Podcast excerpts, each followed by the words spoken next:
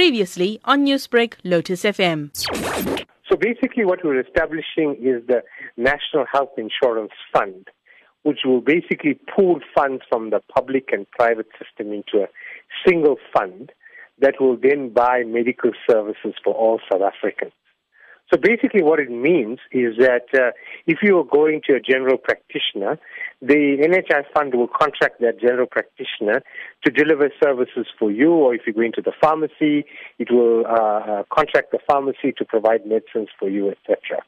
So the fund will be the purchaser of those services, which is a change from the current system where you either must go to a public facility to access services, or if you, only if you have medical aid will you be able to go to private facilities. So this model changes the way the health system is structured. The intention is obviously that the system must be cheaper but effective at the same time so that people don't wait long in long queues in order to access care. Now, there are several dark clouds hanging over some public hospitals, most recently at the RK Khan Hospital in Chatsworth. How will this bill actually help in aiding such uh, public hospitals?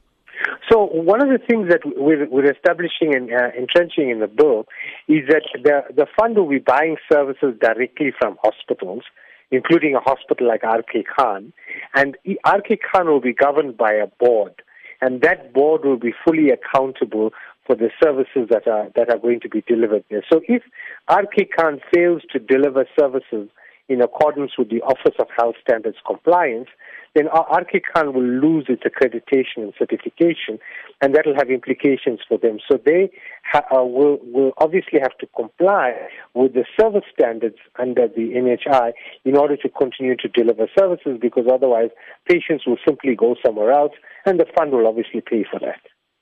Now, how will NHI be funded and how much is it expected to stand at? The uh, cost of NHI will be around 256 billion rand. And the way it will be funded is basically through uh, a taxation system. Now, this bill is now set to go to Parliament for debate. What are some of the immediate goals of this new NHI bill?